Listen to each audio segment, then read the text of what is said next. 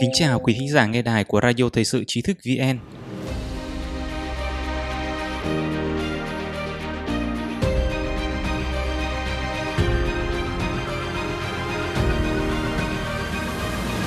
Hôm nay chúng ta cùng đến với bài viết của Mộc Lan.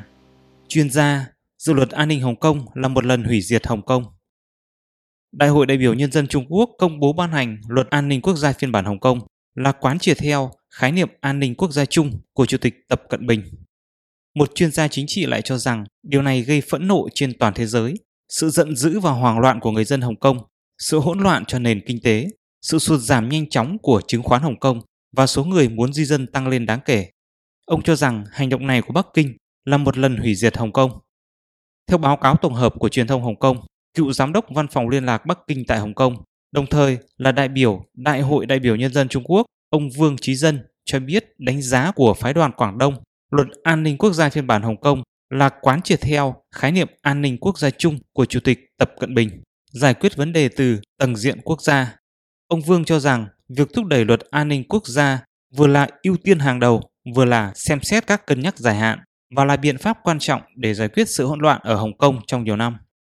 Tại thời điểm diễn ra phong trào chống luật dẫn độ của người dân Hồng Kông vào năm ngoái, ông Vương đương là giám đốc văn phòng liên lạc của chính quyền Trung Quốc tại Đặc Khu.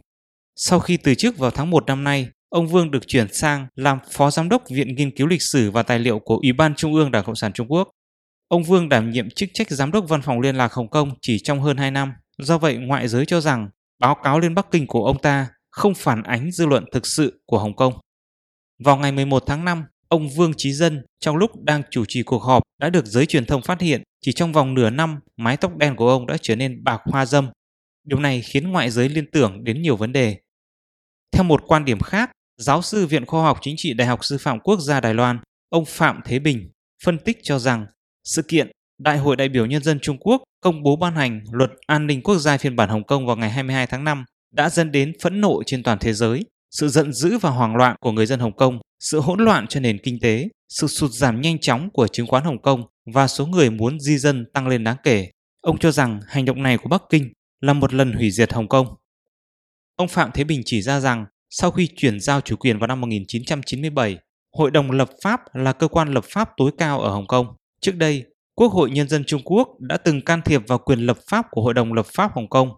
Ngày nay, Bắc Kinh lại tiếp tục sử dụng luật an ninh quốc gia phiên bản Hồng Kông để hạn chế quyền tự do và nhân quyền của người dân, thành lập một cơ quan an ninh quốc gia tại đặc khu này để đàn áp những người bất đồng chính kiến và hạn chế tác động từ nước ngoài. Ông nói rằng Hồng Kông dựa vào hệ thống luật pháp và tư pháp lành mạnh để giữ vị thế là một trung tâm tài chính quốc tế và cũng là trụ sở của nhiều công ty đa quốc gia tại châu Á Thái Bình Dương. Tuy nhiên, luật an ninh quốc gia phiên bản Hồng Kông sẽ đánh trực tiếp vào những lợi thế này của Hồng Kông và sẽ tác động lớn không tốt trong tương lai. Nhưng lãnh đạo Đảng Cộng sản Trung Quốc Tập Cận Bình không quan tâm. Ông ta chỉ muốn thúc đẩy dự luật này để tư lợi chính trị mà không ngần ngại phải phá hủy Hồng Kông. Một quốc gia, hai chế độ của Hồng Kông vốn là một kiểu mẫu mà chính quyền Trung Quốc dự tính áp dụng cho Đài Loan. Và giờ đây, Đảng Cộng sản Trung Quốc không còn mặn mà gì nữa mà nôn nóng chuyển sang thực hiện một quốc gia, một hệ thống, cũng không cần cân nhắc xem thái độ Đài Loan ra sao, ông Phạm Thế Bình nói. Quý độc giả có thể truy cập website tri thức vn.net để đọc được nhiều bài viết của chúng tôi hơn. Nếu việc truy cập gặp khó khăn, vui lòng đổi DNS, cài đặt VPN hoặc tải ứng dụng đọc tin của trí thức VN vào điện thoại. Một lần nữa, xin cảm ơn sự đồng hành của quý độc giả. Xin chào tạm biệt và hẹn gặp lại trong chương trình kỳ sau.